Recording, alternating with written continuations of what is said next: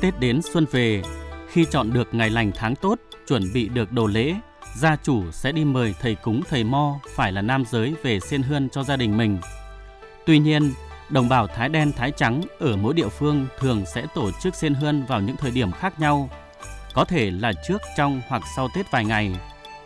Nhưng gia đình người Thái ở thành phố Sơn La thì thường tổ chức vào khoảng mùng 4 mùng 5 Tết Nguyên đán.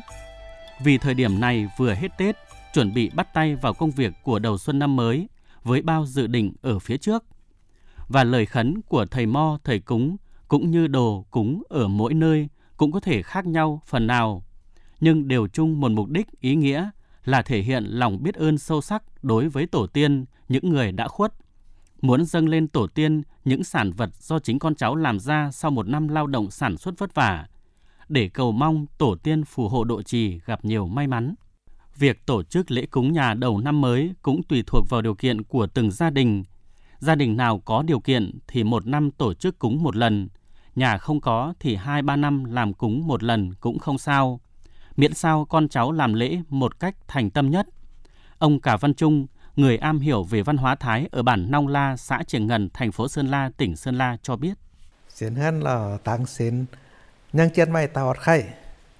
xin hơn là hít không, Cúng nhà xin hương là một trong những phong tục của người Thái từ bao đời nay để tưởng nhớ đến tổ tiên, cha mẹ mình đã khuất. Cúng nhà là để cầu mong tổ tiên phù hộ độ trì cho con cháu khỏe mạnh, làm ăn phát đạt. Cúng nhà không phải cúng lúc ốm đau, cứ đến mùa là cúng. Trước đây cứ đến tháng 7 âm lịch là các nhà thay nhau cúng nhà. Hiện nay cúng nhà thường được kết hợp với ăn Tết. Cúng nhà là lễ cúng vui vẻ, đoàn kết họ hàng anh em, làng xóm cùng đến chung vui, chúc cho gia đình gặp những điều tốt lành nhất. Đây là phong tục tốt đẹp, chúng ta cần phải lưu truyền, không để mai một. Mâm cúng phải được lót lá chuối xanh, ngoài mâm ngũ quả, nén hương, trầu cau, gói cơm sôi, rượu, không thể thiếu thịt lợn luộc chín, gà luộc. Trường hợp nhà không có lợn mổ nguyên con, nếu đi mua thì cũng phải có đủ phần, thủ lợn, hai đùi sau của con lợn, đầy đủ nội tạng, tất cả đều phải luộc chín, chỉ có bát tiết lạp là tươi sống. Sau khi mọi thủ tục của mâm cúng đã được chuẩn bị xong, thầy cúng mới bắt đầu kiểm tra lại mâm cúng lần nữa, lấy một cái áo của chủ nhà đặt cạnh mâm cúng và xem sổ ghi danh sách những người đã mất trong gia phả của gia chủ, sổ phi hương. Bởi vì mỗi một gia đình sẽ có một dòng họ tổ tiên khác nhau. Trong mâm cúng Phần thịt, phần lòng non, tim gan của con lợn đã làm chín sẽ đem thái miếng nhỏ trộn với măng chua đã luộc chín, ướp đủ gia vị để gắp bón qua một lỗ nhỏ trên vách ván gian thờ của ngôi nhà sàn truyền thống, gọi là hu hóng cho những người đã khuất ăn. Chính vì thế, món măng chua thịt lợn không thể thiếu được trong lễ cúng này. Thầy Mo vừa cúng, vừa gắp bón thức ăn cho những người đã mất, như vậy lặp đi lặp lại cho đến hai ba lượt mới thôi. Ông Tòng Văn Hiện, thầy cúng ở bản Mòng, xã Hô La, thành phố Sơn La, tỉnh Sơn La cho biết. Phía gần khe từng côn mà kín, cứ mọi côn, khe mà là kịp cho hu hóng năn, Thầy cúng sẽ căn cứ vào quyền sổ phi hương này để mời gọi từng thành viên đã mất theo thứ bậc về ăn cơm ngon canh ngọt cùng con cháu. Mỗi lần điểm đến tên ai, thì thầy cúng sẽ dùng đũa gắp miếng thịt trộn măng chua, bỏ qua hu hóng, kèm theo miếng cơm sôi, thì nước canh, nếu gia chủ đã mất bố hoặc mẹ, thì thầy cúng sẽ bắt đầu mời gọi hồn vía bố mẹ về ăn trước. Sau đó, mời đến thứ tự ông bà, anh em, con cháu, những người bề dưới đã mất.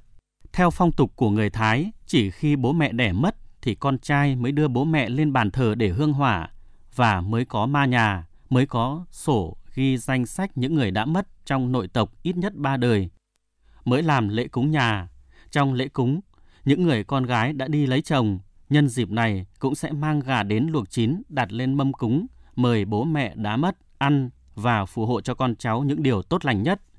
Thời gian làm lễ cúng thường được tiến hành từ buổi sáng đến trưa muộn, thì thầy cúng sẽ tạm dừng nghỉ ăn cơm cùng với gia chủ, anh em họ hàng, con cháu có mặt trong lễ cúng. Còn mâm cúng vẫn để nguyên. Ông Tòng Văn Hiệ cho biết thêm.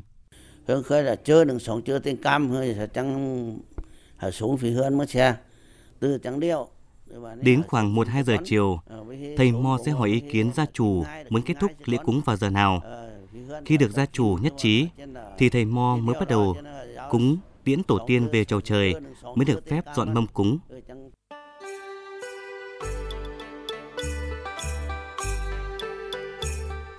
Hàng năm, mỗi độ vui xuân đón Tết, tại mỗi gia đình của người Thái Sơn La lại chú trọng việc tổ chức lễ cúng nhà. Tưởng nhớ đến những người đã khuất, với mong muốn tổ tiên phù hộ độ trì, một năm mới mọi sự hanh thông, an khang thịnh vượng. Và nghi thức này được đồng bào duy trì từ thế hệ này sang thế hệ khác như một phong tục tốt đẹp của dân tộc